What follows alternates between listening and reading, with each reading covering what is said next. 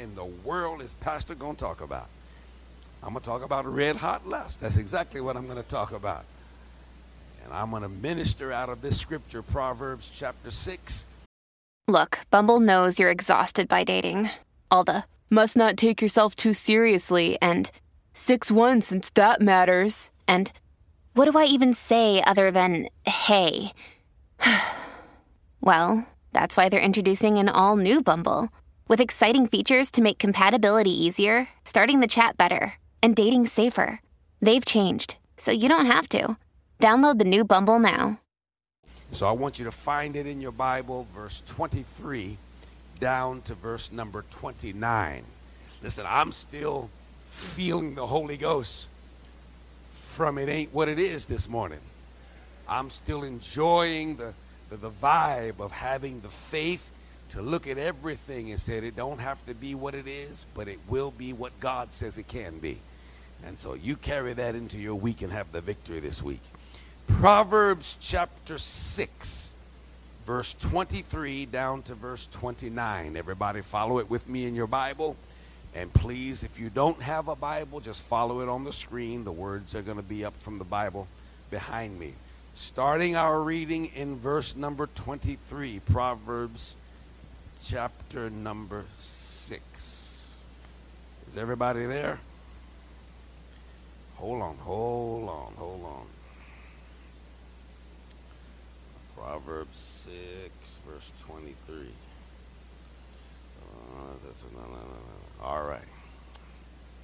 Here's what it says For the commandment, the commandment is a lamp, and the law a light. Reproofs of instruction are the way of life. Now, when God says that reproof, that is the Old Testament way of, we would say, rebuke, reproof, rebuke, means when someone instructs you by correcting you, and you know, correction is not always pleasant, but he says, reproof of corrections are the way of life. How many of you know rebuke can save your life? That's what he's saying. Amen. Verse 24. It says, to keep you from the evil woman, from the flattering tongue of a seductress. Verse 25 Do not lust after her beauty in your heart, nor let her allure you with her eyelids by means of a harlot. A harlot is just the Old Testament word for the term whoremonger or whore, or harlot.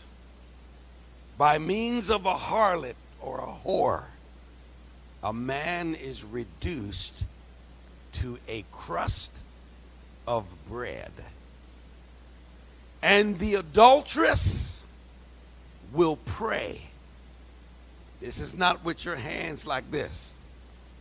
It is P R E Y, which is like a lion hunting down its dinner. The adulteress will prey or to stalk, to kill upon his precious life. Verse 27 Can a man take fire to his bosom and his clothes not be burned? Can one walk on hot coals and his feet not be seared?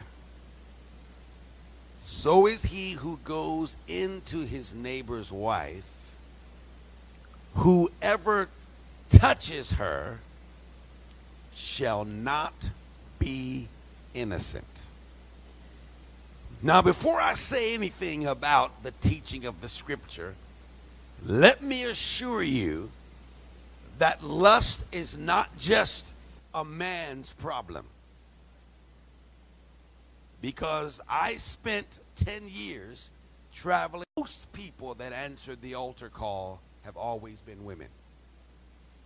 So traditionally, we always think it's a man's problem. So the scripture tonight is not just uh, what we call sex centric, it's saying men be warned about the seductress woman, her eyelids and her words and her flattery. So don't just think, okay, then this is not for us women, because you all know that lust is an everybody problem. Can I get an amen tonight? All right. So I want to pray because I want the Holy Spirit to, to bring life out of this scripture so that everybody here can not only live a great destiny for God, but that lust and sexual sin will not cut you short from the plan that God has for your life. I want you to join me for a quick minute of prayer. Holy Spirit, we need you in the service tonight. Though we are hearing the words of a man, please, God, let us receive the voice of God. Help us, Lord, in this sexually charged world where everything around us is seductive and unclean. Give us the mind of God and put safety and parameters around your people that we could maintain faithfulness to you and that we could serve you in righteousness and that the anointing would remain powerful over our lives. Oh God, and should Satan set traps of lust and immorality for your people, God, show us, warn us, and allow us to escape. That we, as your people, God, would maintain our heart for you and service for your wonderful kingdom. Let our marriages stay strong that our teenagers navigate these dangerous waters. Help us tonight. We thank you in the name of Jesus. And everybody here say amen. All right, I want to begin this message tonight, and I, I called it Red Hot Lust. Number one, because I think the title would, number one, get people's attention, but also because in the text, God calls lust a fire. And I want to use that as a basis because if you know what fire is, then you can understand the danger that God is warning us from in this scripture here tonight. So I want to begin with some statistical information that I hope will shock you into seeing that this is one of Satan's main strategies against you against your family, against a church, and against your children who represents the next generation of Christian believers. So let me start off by saying this.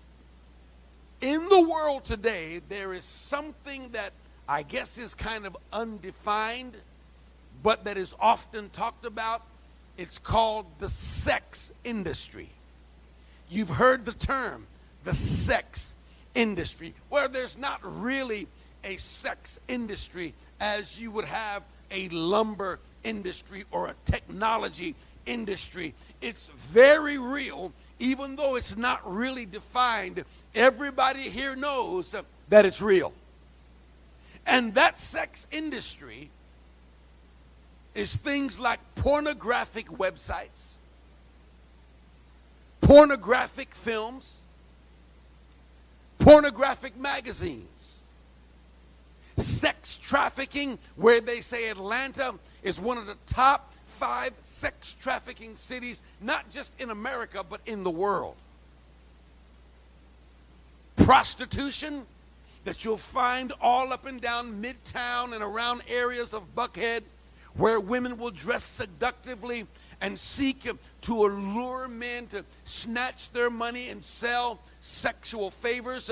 And so, porn websites, films, magazines, sex trafficking, prostitution. And if you take all of those things and you put them together, statistics that I read this week said that this is a 60 billion with a B dollar industry. Now, if that doesn't shock you, it's because you're not good at math. simply means that you hear numbers million, trillion, billion, and to you, they're all the same, but they're not all the same. Let me give you an idea of how much $60 billion is. They say this money that the sex industry takes in, they say it's more than the NBA takes in, the NFL, which is football, and Major League Baseball combined. And you all know the salaries and the money that is thrown around in, in, in payments and, and, and advertising and, and stadiums and, and, and ticket sales. Think, they say this is more than the Basketball Association, the Football Association, and Major League Baseball. You take all of those together, and $60 billion is more than all three of those combined take in. Doesn't that show you that there's a lot of money in lust? Here's another statistic that I hope shocks you. In 1998, there were 17,800 pornographic websites. Now, folks, 71,000, not 17, 71,800. That is a lot of pornographic websites. Well, you jump up to 2003 and the number of pornographic websites has gone from 71,000 to 1.3 million.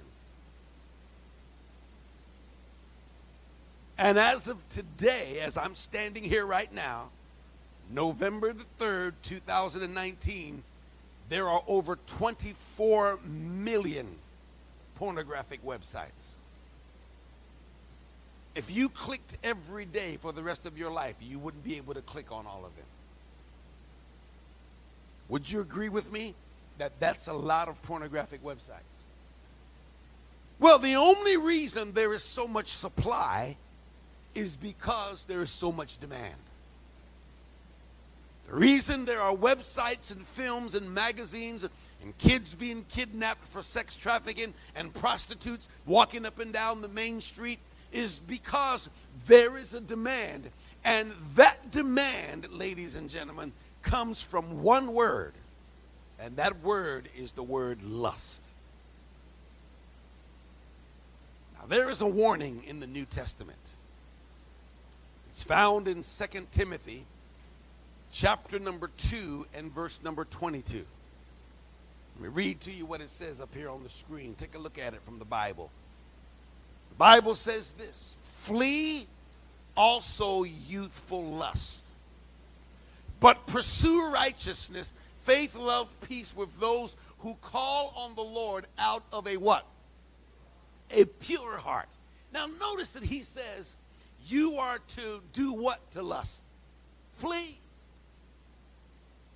Now, those statistics that I just read you, doesn't that tell you that the world that we live in is not heeding God's warning? God says, you flee lust. Well, how can we go from 71,800 porno websites to 2019 24 million? That is not fleeing lust, that is fleeing to it. More films, more magazines, uh, more young kids being bought and sold for sex trafficking. People are not heeding God's warning. They are not fleeing lust. Folks, they are fleeing to it. But here is the problem along with lust comes all of the problems and the curses that have been unleashed on our society that plague us every single day. And I'm going to tell you right now the church has not escaped. You know, it was just recently I was preaching in California. Seems like every time something interesting happens, it's in California. And a young man who I've known since he was 16 years old, he's probably now in his mid 30s. I saw him, and he came to the revival where I was preaching, and we were kind of catching up over the years. I'm going to tell you, just when I was talking to him, I could feel the slime in his spirit. He had backslidden from God, and he came up for prayer, and he told me that he had gotten involved in pornography. And as he starts telling me the, the depths of what he went to, I finally had to tell him to stop talking because my mind felt like it was being raped. The things this man was doing and the things he was having done to him. And I could see him struggling, and he was saying, You've got to pray for my mind. He says, I've, I've lost my ability to concentrate. He said, I can't look at people anymore. He said, I undress both men and women with my eyes. He said, This pornography has so invaded my soul that I can't even hug my nieces and nephews anymore without it being an erotic event. Are y'all hearing what I'm saying? This is a man who loved God and worshiped God for so many years, but this pornography has taken over him. This lust has literally consumed him. And as I was praying for him, and he was just kind of standing there, and I could sense that nothing was happening in his spirit. He had given himself over to this to the point where it was like God was passing him by. I'm speaking in tongues, I'm praying, and he's just standing there, stone cold, not weeping, not shaking, not feeling anything, not crying out to God. This guy had almost become a reprobate. Now, folks, I'm not saying this to you because I want to scare you, I just want to shock you into reality. Because God says, flee lust. And if He says flee it, it's because God knows more about it than you do. And He's trying to communicate to us that it's a very, very dangerous thing. Here is the problem why I wanted to preach to you about this tonight. People think lust is this private, unharmful, sexy fun. That's why they do it. They think it's just a, a little bit of looking, a, a, little bit of imaging, and a little bit of, you know, taking their clothes off. And, you know, and they think, uh, well, it's just private. It's not affecting anybody. And they don't realize it's destroying you. So in this Bible passage, I want to pick apart a couple of things that I think are so important that if you'll hear them tonight, maybe take a few notes on this, you'll be able to help yourself and you'll be able to help those that you love the most. Look at verse number 25 in Proverbs chapter 6 that we read. Here's what the Bible says Do not lust after her beauty in your heart. Does everybody see it? That is as direct a command as you can get. He says, Do not lust. Now, I want everybody to say, say, do not lust. Now, that is not hard. That doesn't require interpretation. Do not lust is basically God saying, when it comes to sexual things, He said, don't let lust get a hold of you. He said, don't do it. Now, doesn't that tell you you don't need to spiritualize it. It's something that you can turn away from, it's something that you can walk away from. If God says don't do it, then you can don't do it. Say amen with me. All of that stuff you're hearing now about sex addicts and I can't help myself and all of that kind of stuff, uh, the devil is a liar. If God tells you don't do something, then you cannot do it. Or else God would be asking you to do something that is impossible for you to do, and then God wouldn't be being fair to us. He says, Don't you lust. Do not lust after her beauty in your heart. Then, verse number 26 is where the revelation begins. It says this For by means of a harlot, a man is reduced to a crust of bread. Now, there's three very important things I'm going to say to you right here. I want you to listen to them. The first meaning of that little phrase is that lust will take everything you've worked for, lust will take everything you've gained, and it will leave you with the equivalent of a bread crust. It didn't even say a piece of bread. It said crust. Now, when I was a little boy, we would take and cut the crust off and we would have our sandwiches without the crust. We used to think that crust was nasty. Some of y'all know because you did the same thing. Crust is the part of the bread that people throw away. He said that's what you're going to be left with when you let lust control your life. You're going to be left with something that's worth nothing but to throw away. Some of you have been there. You've already experienced what it can do to you. It's taken your sanity, it's taken family and relationships, it's taken money, it's taken dignity. And God says, by the means of it, you are reduced to a crust of bread. Lust will take everything that you've worked for and leave you with nothing. The second thing we learn from this is that you will pay so much for something that is so worthless. A crust of bread. You'll pay, you'll lose your job for a crust of bread. You're going to give something so expensive, so deep, and so worthy for something that is so worthless? Yes. Happens all the time. And so God's warning is that most people don't know what lust is. And because they don't know what it is, they're willing to take these risks to, peep on these websites, to, crack open the books, to, to run off with a prostitute, to, go in the corner and fornicate, to, sit on the phone talking nasty to someone all night, sexual comments on Facebook, and all of this kind of stuff. He said, because they don't know what they're playing with. God sent me miraculously when I was praying over the message a powerful psychiatric study about what lust and pornography does to people's mind. And I know folks have just ignored all of these things because you can't see when you're going crazy. I told you when my mom passed away, she didn't know me.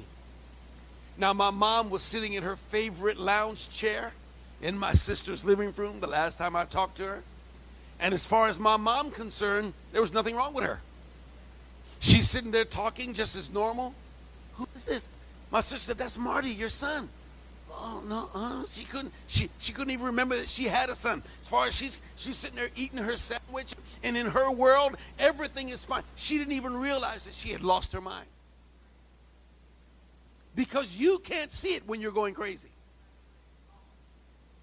You can't see what lust has done to you. You can't see your lack of reasoning. You can't see how it's making such bad decisions come out of your life. You can't see what it's doing to your spouse and to your children. You think everything is fine. You think that they're all bothering you, and you can't even see that you have become the problem.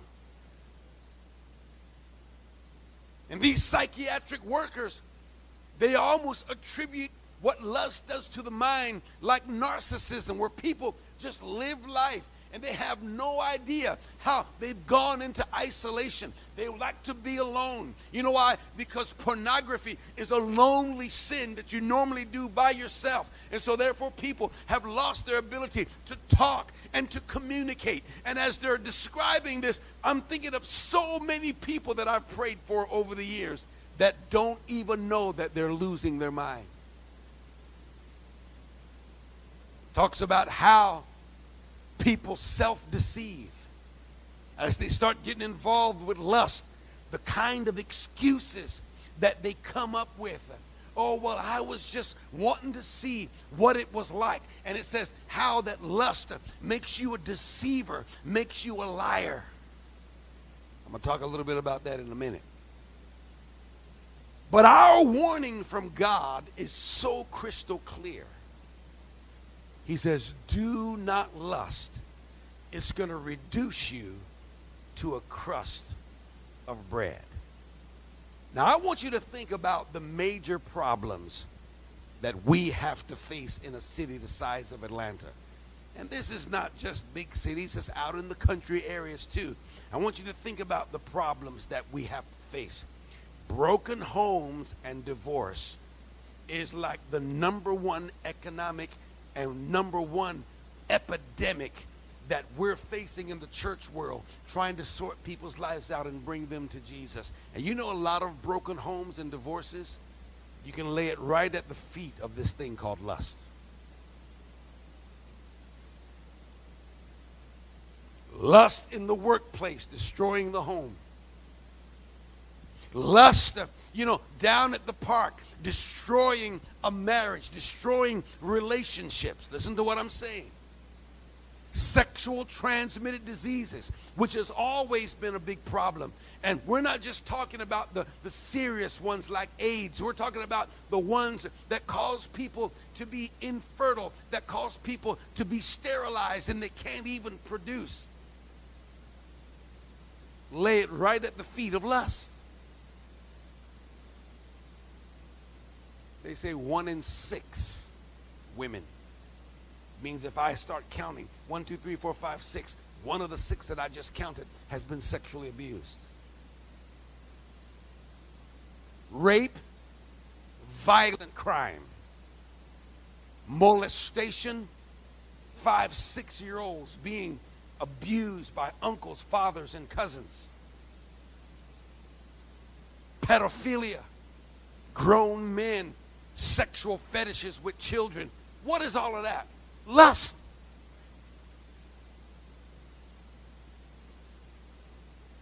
Every time I wake up and I read the newspaper or a website about a child that has gone missing, that's been kidnapping, all I can think, some pervert has snatched her from the park.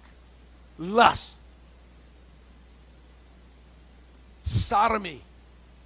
What we call today gay sodomy, from Sodom and Gomorrah, and all the weird perversions from bestiality to incest. What is it, saints? It's lust. We read the story a couple of years back. I have the article in my file about a father and his daughter who were separated at birth because the mom couldn't take care of her and the dad and the mom weren't together and so they were separated at birth, never saw this girl. Well, she started looking for him when she turned 18 years old. Eventually tracked him down through investigating social media and all of stuff like that. Her and her father, the father is 38, the girl is 18 years old. They decided they were going to meet up and meet each other for the first time. And when they met up at a train station in Pennsylvania, they said it was love at first sight.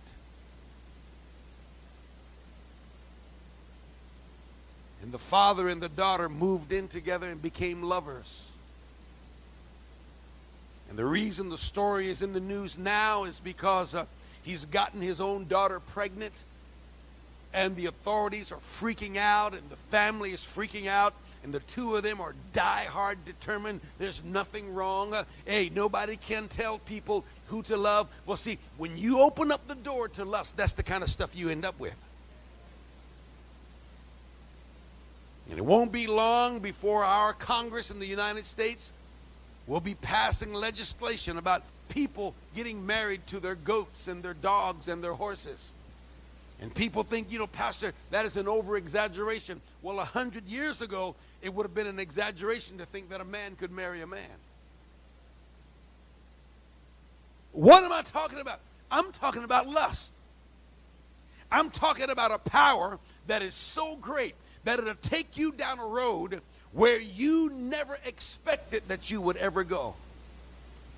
And it's so unfortunate that as I'm preaching to some of you here today, I don't even skin my teeth, I don't bat an eye to say that there's probably somebody listening to me right now that your eyes have seen stuff that is so perverted and filthy that you yourself wish that you could delete it from your mind.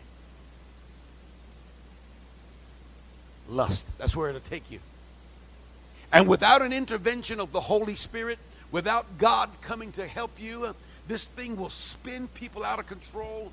It'll work in your family. It'll work in your children. It'll work all over the world. Folks, we need God. And everything comes down to what we read in this text when God says, do not lust.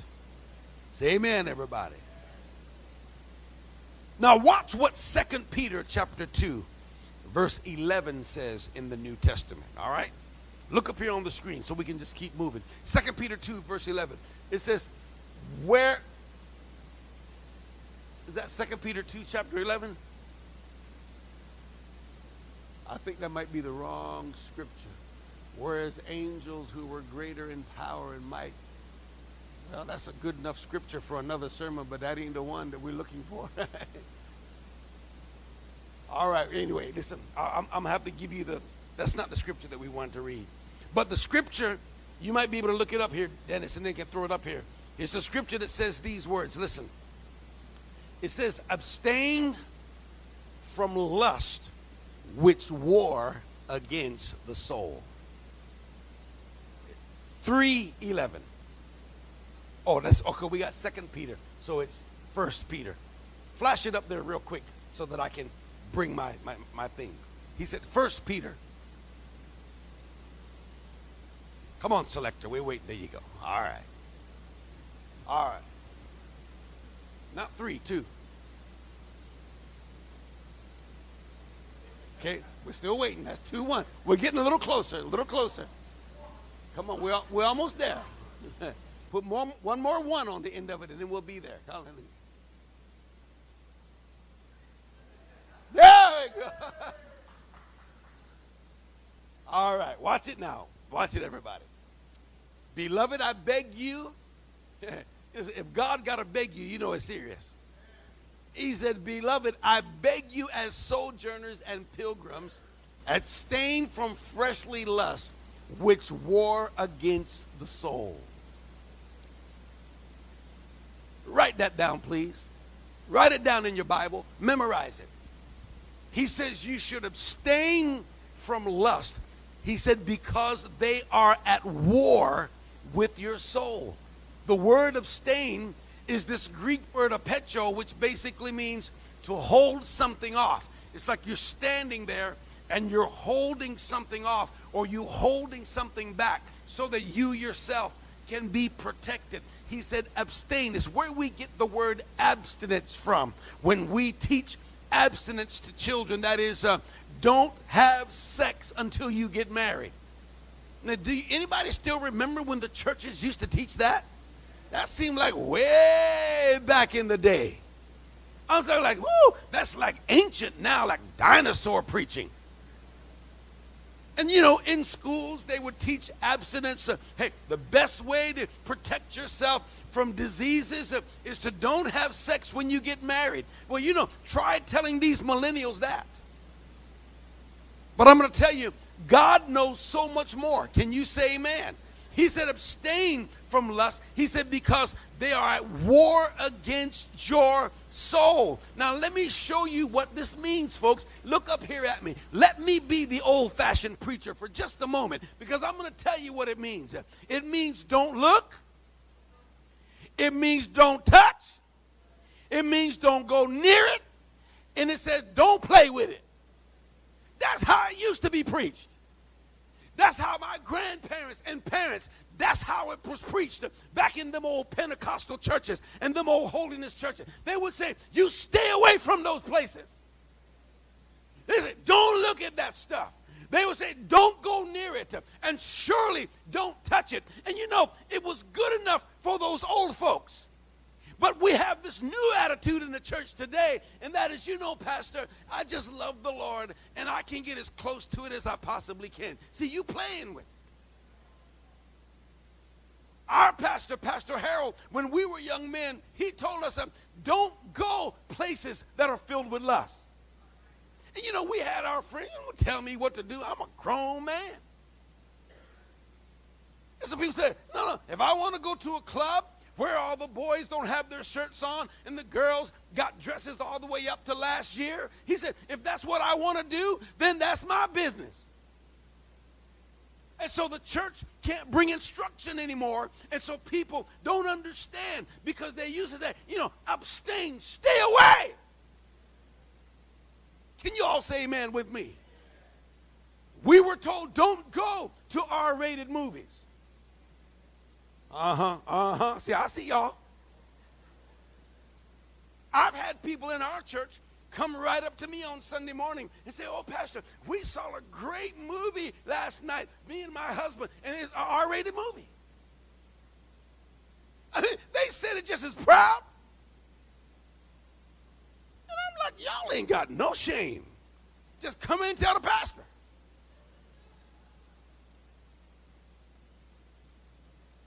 I'm teaching you what I was taught. Christians don't go to R-rated movies. It said restricted. That means restricted to Christians. Now, why in the world would the God in you enjoy such perversion on a screen? And if, the, and if you don't feel nothing, that means maybe the God that is in me is not in you. I just look at a nasty billboard driving down Claremont Road and I got to turn my eyes. I can feel the Holy Ghost saying, Son, don't look. And I'm surprised at the amount of Christians that not just look, but they enjoy and then come and tell the pastor, You ought to see that movie.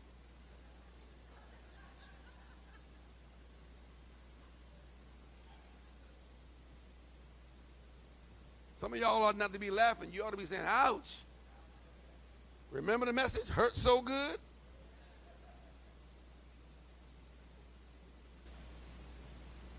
The scripture says these things are warring against your soul. See, when you go to war, you don't just go waltzing into the enemy's camp unprotected. When you're at war, man, you're trying to protect yourself. He said, There is a war between lust and your soul. And the answer, he said, is to abstain. When I got saved, I listened to my pastor's advice. He said, see all that music? You throw it away. And I was angry at first because I said, yeah, you don't know how much I paid for this music.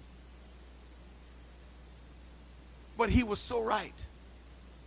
Because the words in that music were filled with lust. And there's some of you sitting here tonight, you've got that music in your house. You've got it in your car. When are you going to be able to do what God says? He said, abstain from it. Now, what we have today is we have such a compromising generation. Oh, but Pastor, you know, God loves us. And come on, we need to have a little bit of liberty in these issues. That's because you don't understand war.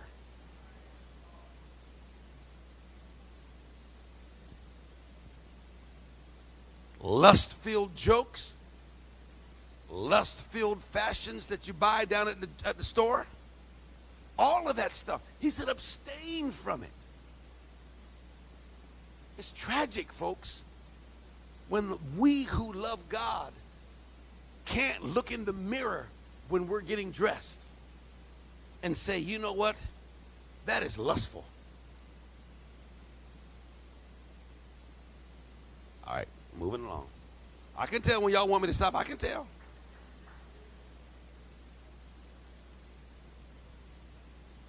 Now, go back to the text, Proverbs chapter 6. Let me show you what it says in verse 27 and verse 28 because it's a question that is filled with revelation. All right, watch what it says. It says, Can a man take fire to his bosom and his clothes not be burned? Can one walk on hot coals and his feet not be seared? Now you'll notice the references to fire, burn, hot, and seared. You see it?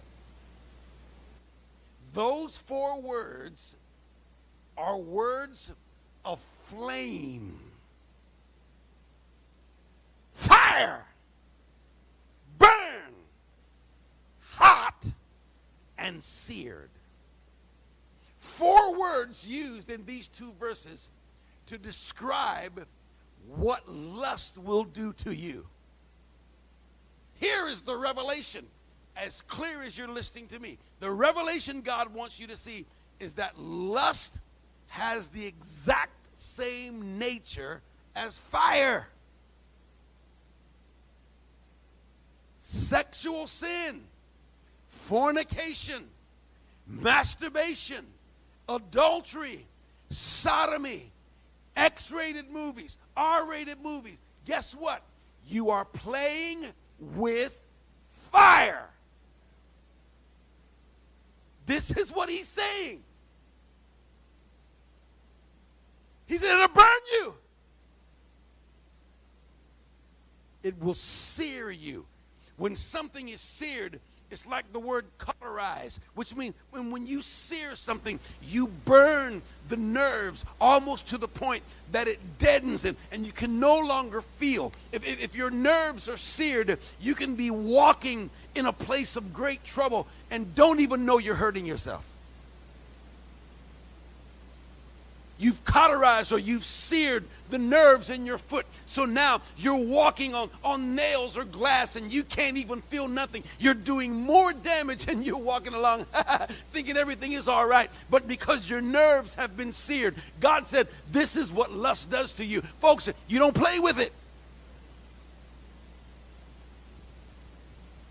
Now, I was taught by a wise father, mother, and grandparent don't play with fire. And every time me and my brothers and my cousins tried to play with fire, they whooped us. And you know, we can understand, yeah, we stole some money or we hit our brothers and sisters, but they would whip us for playing with matches and playing with fire. I was like, come on, what's the big deal? Folks, because fire is dangerous.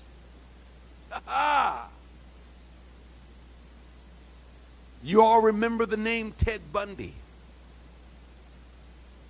If you're too young to remember Ted Bundy, look him up.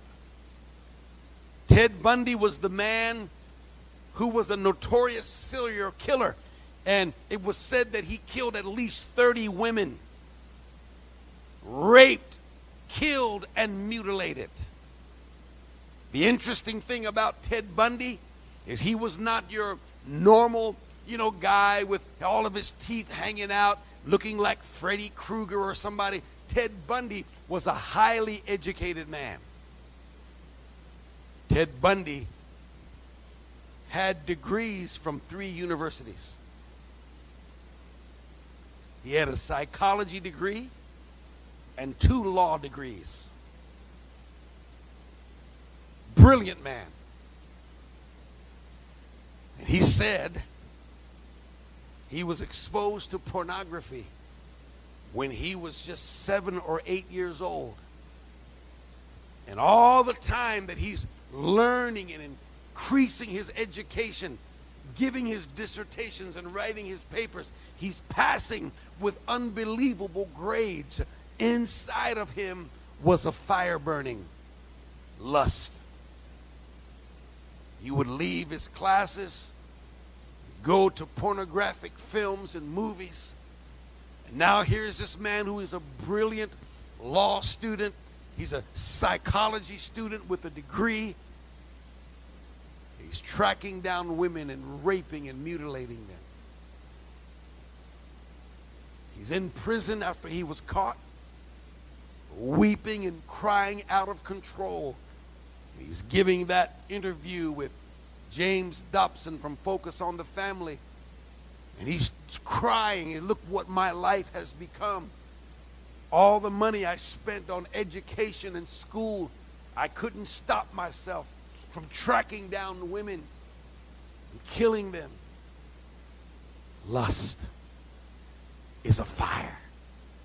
Y'all hearing me tonight? It's a fire. And the two characteristics that you can never forget about fire why God uses the terminology here in Proverbs that he uses that you can never forget. And the two characteristics of fire is number one, fire spreads. And number two, fire consumes everything in its path. God could have said lust is the water. He could have said lust is the wind. But he said lust is a fire. And I'm going to tell you why. Because lust spreads from 71,000 websites to 24 million websites. Isn't that called spreading? Come on. From just an act of fornication to full on homosexual sodomy. Isn't that spreading?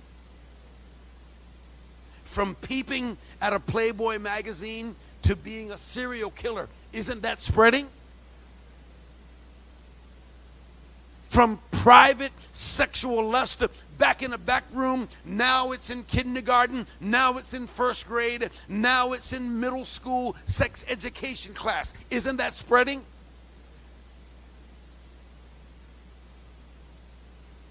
They say now there's this thing called drag queen story time where these men dress up like women, go into public libraries and, and tell cute little stories to children to break down their resistance to gayness and transgender and homosexuality. And, and, and the public has accepted it. That would have never been allowed just 50 years ago. Isn't that spreading? Lust is a fire. And so not only does it spread, folks, it consumes. And when consuming, it just begins to move. And as it's spreading, it's leaving a trail where it has consumed everything in its path. Here's what people don't know. While they're enjoying the passion, the entertainment, and the dopamine rush of lustful sexual acts that in their own heart is destroying the future that God has planned for you.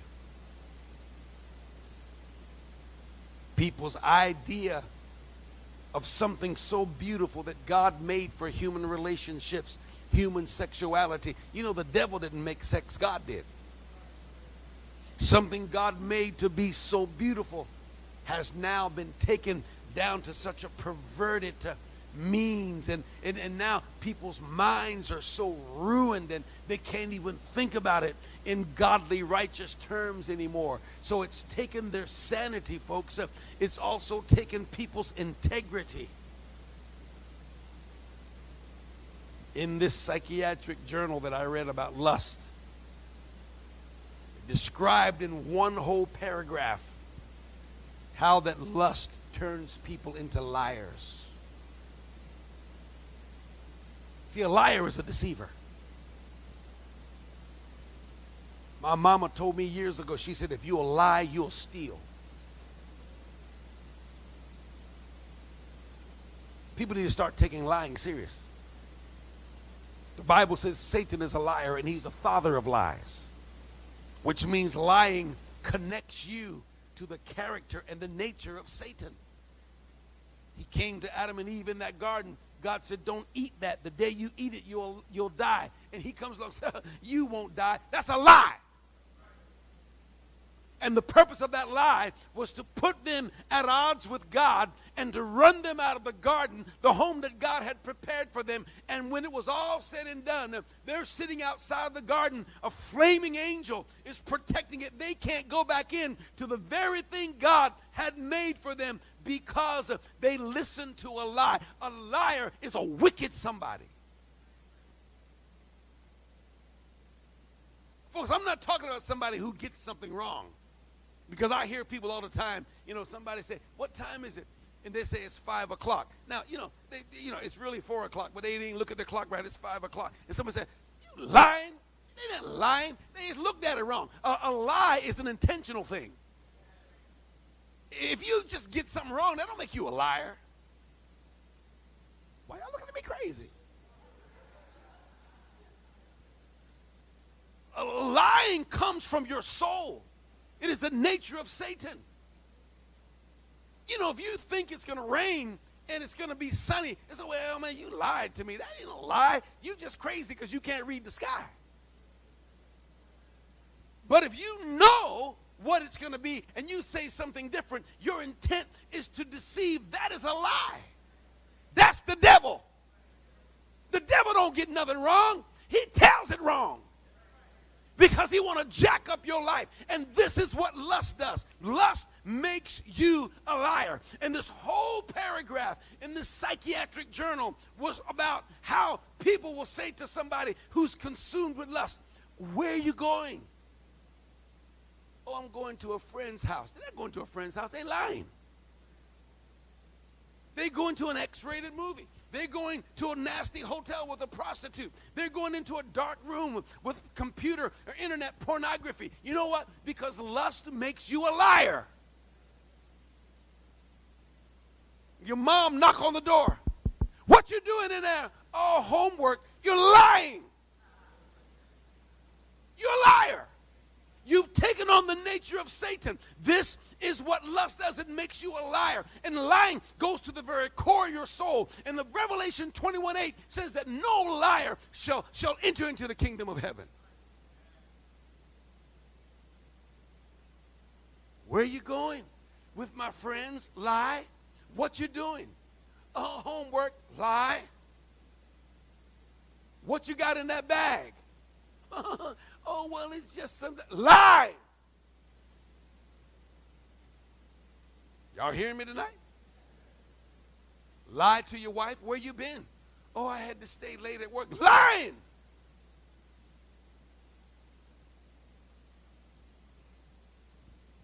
Where's the money, babe? Oh, I had to put some gas. Lying! I think we done stumbled on something. I can tell when y'all get kind of quiet like that.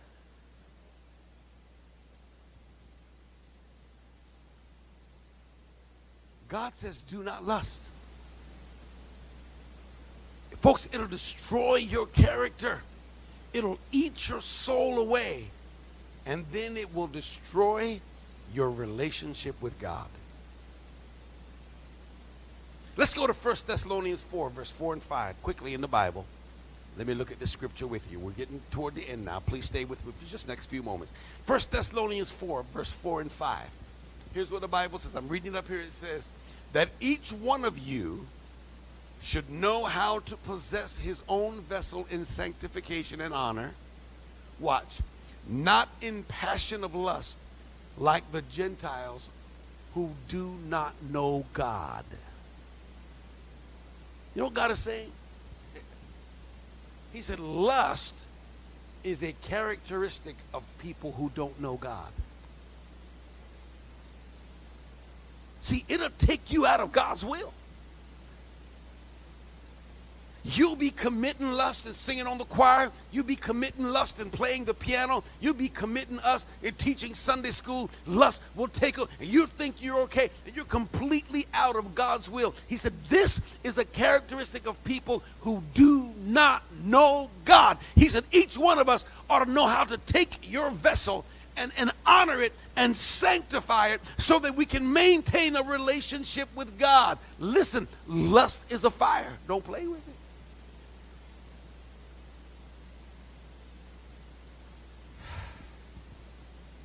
So here's what we're learning tonight. You should pray against lust. Avoid lust. Don't keep it on the bookshelf. Control it. Renounce it. Get rid of it. Break it. Burn it. Throw it away. Some of you think it's kind of odd when I would preach and tell you all those stories when we would have men like Larry Reed, who was an evangelist in our fellowship. He's gone home to be with the Lord now. He's an old man, but he used to come and do revivals five, ten days back when I first got saved in Tucson. And I told you there was always one of the nights he would bring a great big trash can and put it on the stage, one of those great big ones. And he would tell everybody, tomorrow night, Bring your albums, bring your pornography, bring your bongs for smoking weed, bring your papers for rolling joints. And he said, all that mess from your old life, he said, bring it and throw it in this bin. And he would be preaching, we need to get free. Oh, God, uh, we need to get us a big trash can. And he would say, bring it. And people would come in with bags of stuff. The, the trash can was overflowing. And even though we was rejoicing, what Pastor Warner was freaking out, that church people had all that stuff. Playboy magazines, nasty videos, and what in the world? Y'all been sitting here in church, got all that stuff in the house.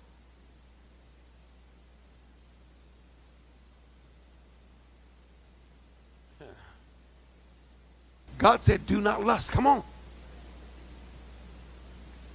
Now look at Romans chapter 1.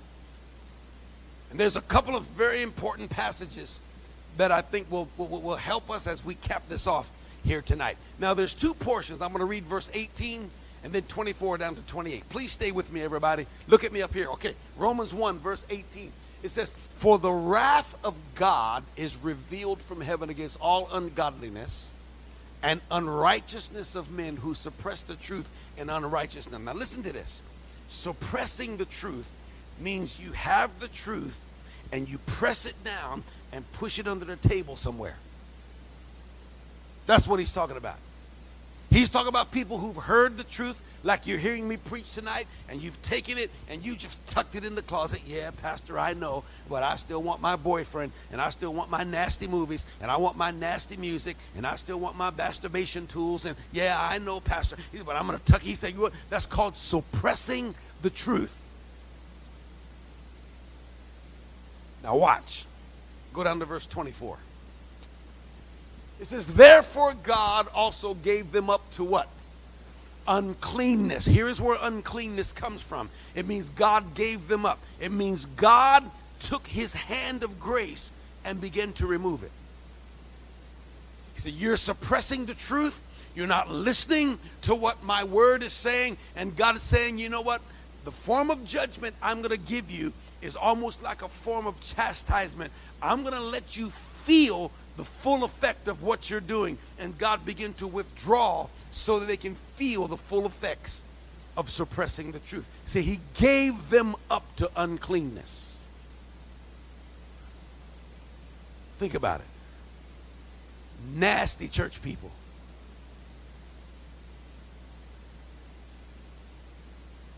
See, he gave them up to uncleanness. Now watch. Says, in the lust of their hearts to dishonor their bodies among themselves. Keep reading, verse 25. Who exchanged the truth of God for a lie. Remember, they had the truth and they exchanged it. In other words, it's just like trading baseball cards. I'll give you Willie Mays, you give me Reggie Jackson. I've got truth, give me a lie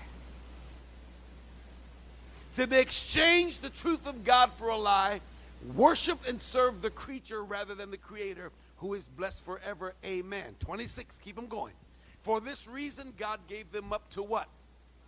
Vile passions. These are perverted feelings, perverted emotions, passions that are filthy and vile look at nasty stuff instead of reading the Bible. He gave them over to these vile passions. It says, For even the women exchange the natural use for what is against nature. That's called lesbianism. It said, Here are women who, instead of doing what is natural for a woman to be with a man, it says they exchanged that, they traded it, and instead of going with men, he said, now they're going with women. This is the Bible, y'all. Keep reading. Likewise, also the men, leaving the natural use of the woman. What's the next word? Burned in what?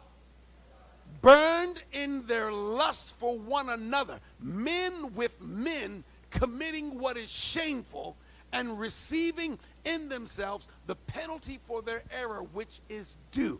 This is called gay man homosexuality. He said the women have given up what is natural. Now the men are doing the same thing. He said men burning in lust toward other men. That's where lust will take you. Here's a beautiful girl right in front of you. He said, but now what would be natural to say, ooh, girl, you looking fine. You forget about the girl, look at the guy. Man, you looking fine.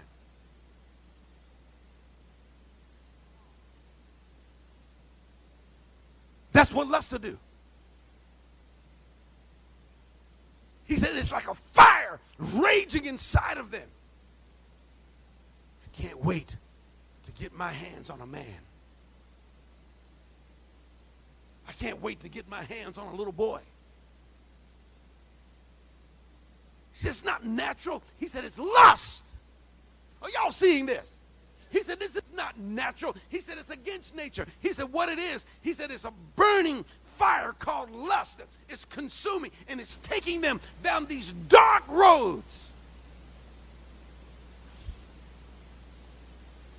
He said, because they didn't hold on to God and they didn't get rid of this mess and abstain from lust because people think that it's just some sexual fun. They think it's just harmless and they have no idea until you find yourself in its grips and it's just about destroyed you.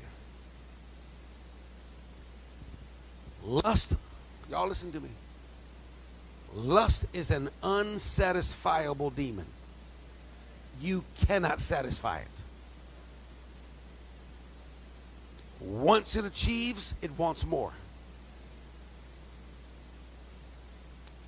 Now, here's the final thing. Some of you have met Pastor Al Lambert. He's one of our pastors in London. He and I pastored and preached together in Jamaica. We ministered together in London. He's now living in London. He and his wife Mary are very good friends of ours, but before he was a pastor, he was a professional fireman. And he would sit sometimes and he would educate me about the world of firefighting. Now, for a lot of you, you would think that that was boring, but to me, it's very exciting. Because fire intrigues. Y'all know how you see a fire burning and you're just looking at it? People pull their cars over. The building is on fire. Me says, look at the fire. He would tell me stories about backdraft. God, and how many firemen it would kill just because you opened a door at the wrong time. He said there's a fire in an office building, and, and, and as soon as you open the door, it allows oxygen in, and fire just feeds on oxygen, and all of a sudden, like a freight train, the fire just comes rolling right down the hallway toward the open door and just will kill two or three firemen. They call it a backdraft, where you allow oxygen in. That's why they have what they call fire doors. When you'll go through hotels and businesses, they'll say, keep the door closed. It's a fire door. That means in case there's a fire, the door must remain closed so that air will not come in and it will consume the entire building. I never knew this kind of stuff. So he would talk to me about all of these things about firefighting. And then he told me one of the most interesting things that I don't think I can ever forget. It's about something called the flashpoint. Now, of course, I'm being educated. I don't know anything about this. But see, I listen to people who know stuff I don't know. And he's telling me about a flashpoint. A flashpoint. And he said, everything has a flashpoint. He said, you know, when there's a fire, people can't understand how a concrete building can burn. If it's made of wood, they understand. If it's made of straw, they understand. But they can't understand how a concrete building can burn down. I mean, this is cement, this is concrete. They can understand how a metal building can burn to the ground. Like, this is metal. How can it burn? He said, the reason why it intrigues people is because they don't understand flashpoint. Let me tell you all about flashpoint. Can I tell y'all about it before we pray? Well, I'm going to tell you anyway. Listen, flashpoint is the level where heat causes combustion. See, in order to have a fire, you have to have a source of fuel. It could be like gasoline, it could be wood, it could be paper. The fire has to have something to burn. You call that fuel. It can be the padding on this chair. It could be my cloth shirt. The fire has to have something to burn. We call that fuel. It also has to have heat, a heat source, and it also has to have oxygen. You got those three things, you got fire. So think about it. When we were kids, my father showed us how to start a fire with a magnifying glass. Anybody remember that? You get the magnifying glass, you get some dry leaves, and then you hold it just right in the sun, and you get that thing just right. And what's happening is the magnifier is increasing the heat from the sun on those leaves. And you see it start to turn dark, and then you see a little bit of smoke. And eventually, when you fan it, give it some oxygen, all of a sudden, you'll see a fire begin to come. And all you did was supply heat. Now, listen when the leaves begin to burn, it's because they have reached flashpoint. Now, for leaves, the flashpoint is very low. Things like paper, which is really thin, the flashpoint is very low. I mean, it could be 180 degrees, 200 degrees, who knows? But it's very, very low because it's thin, it's paper, it's leaves. Now, you get a piece of wood, maybe a board, a two by four, it's going to take a lot more than 200. It might be 300, 400 degrees. But then it also has a flash point. And then you can take things like concrete and metal. And you say, ain't no way. Oh, no, no. He said, everything has a flash point. It may take more heat, it may be more intense, but everything has a flash point where at a certain temperature it will break out and combust. When he told me that, it scared me. Now I understand how a concrete building or Mercedes Benz Stadium downtown Atlanta can just go up in flames, and by the next day you go and everything is down to ashes because everything has a flash point. Y'all know what I'm getting ready to say. God said lust is a fire. And God don't mince his words. He know what he's saying. You know what he's teaching us? You have a flashpoint.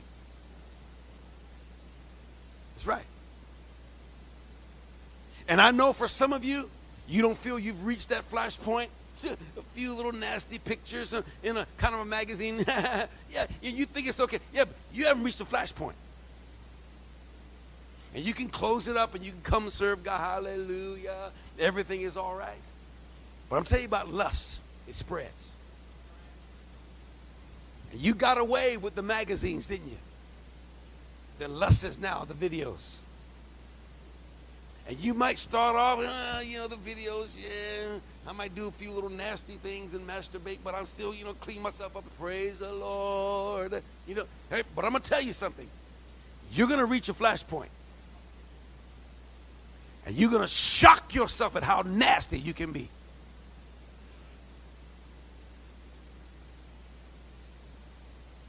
Lust is a fire. It's going to heat up and heat up and heat up. That's why I tell church folk, you stay off the phone at night with people of the opposite sex. They think the pastor is just being over the top. You on the phone, yeah, brother. Wasn't the service nice today? Mm-hmm. And how you doing? Next thing you know, they talking about well, what position you like. Uh-huh, and then they're all nasty before you know it. Burning. Burning.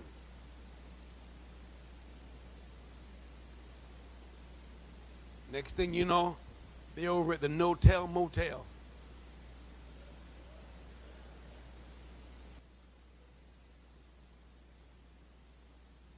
Flashpoint.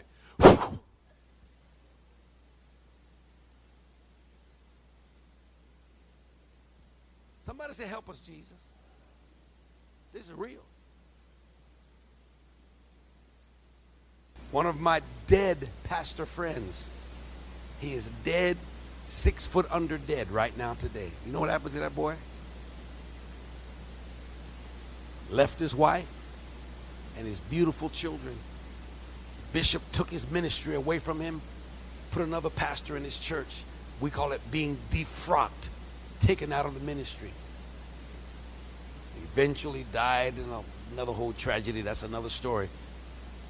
But he called me on the phone. We've been very good friends.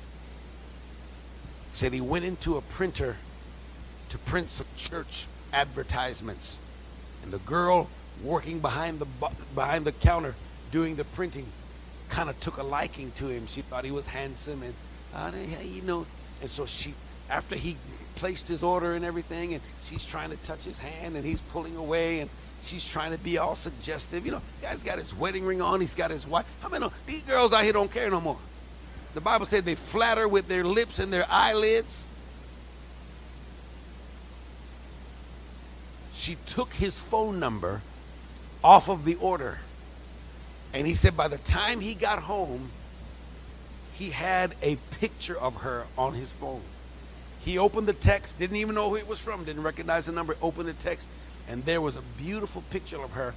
Nothing suggestive, fully clothed, just a very beautiful picture. She it's like one of these, you know, kind of modeling pictures that they you know these glamour pictures and had makeup and everything. She's sitting at her table, you know, very, very beautifully dressed, very modestly just just smiling. And he said he looked at that picture and he heard the voice of God say, Delete that from your phone. And he said, But it's not nasty. It's like it's not like she got on underwear or lingerie. She's not naked. And he said he just kept it on the phone. And he said from time to time he would find himself looking at it, intrigued that this younger girl would be interested in an older man like him. And he's just looking at it. Wow, she's interested in me. How many of the fire's are already starting to burn? You see? Nothing nasty. He said when he went back into the printer to collect the order, something in him was looking for her. He said it was so strange, Marty. He said, I find myself hoping that she was at work that day. See, the fire starting to burn. And he said, and when she came from the back and saw him, he said it was almost like a sense of joy came over him. And he know right then lust had taken his heart. They begin to correspond and text each other. The next picture was a little more scandalous, and then a little more scandalous. Before two months, they were going out to eat together. Before three months, they were in a hotel together. He had become a liar. Baby, where were you at all night? Oh, honey, I was at the church praying. Lying.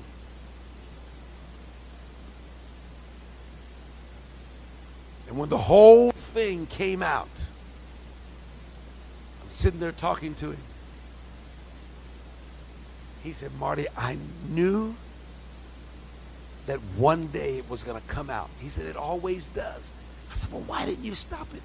Here's what he said to me Holy Ghost, tongue talking, Pentecostal man of God. He said, I couldn't stop it. Lust got him.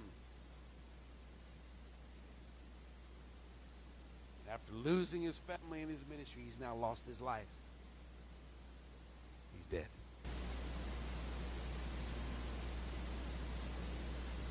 Don't play with fire, folks. So what do we do? Let me tell you, and I'm going to let y'all go. First of all, fire dies when you remove the fuel. That's what Pastor Al told me. He said, if you'll remove the fuel. This is why they say, you know, sweep up the leaves around your house. Get rid of the excess brush. He said, if you'll get rid of the fuel, the thing that it burns, uh, he said, I don't care how much heat you got. If it doesn't have fuel, it'll, it, you won't have a fire. Look at me. You got to go home and get rid of some stuff. Stop playing with it.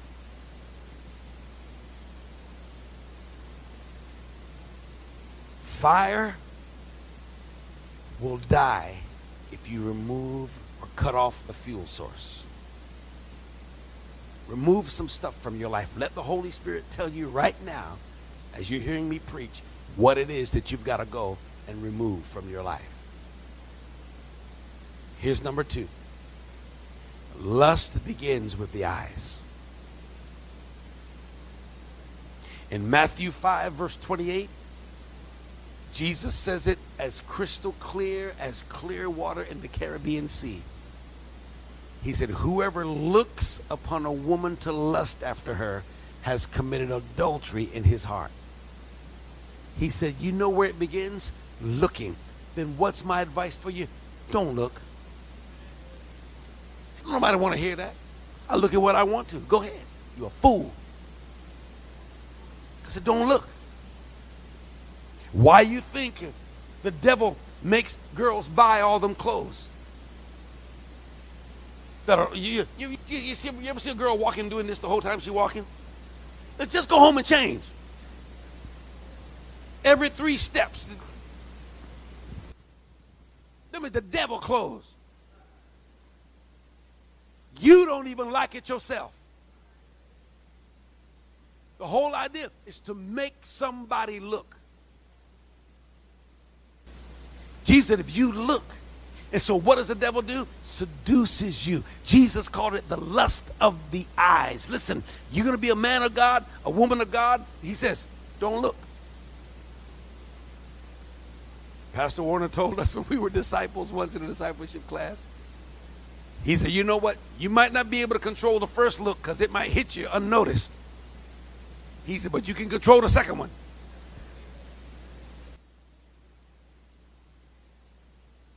He says, no, that second look is what gonna get you. He says, you, you, you can't help seeing it the first time. Then you gotta keep on going. Somebody said, turn around. Don't turn around. Keep going. Turn around. I ain't gotta see no more. I've seen enough. You know, church folk.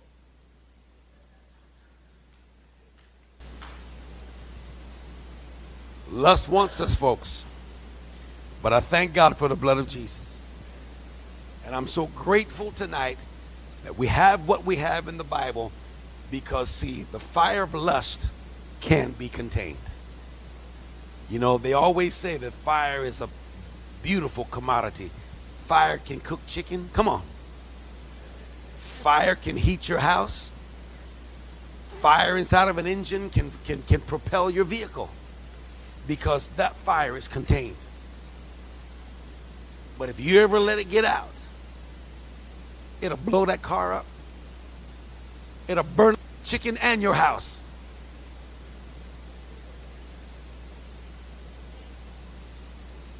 Don't play with fire, y'all. So what you do is you stay close to God.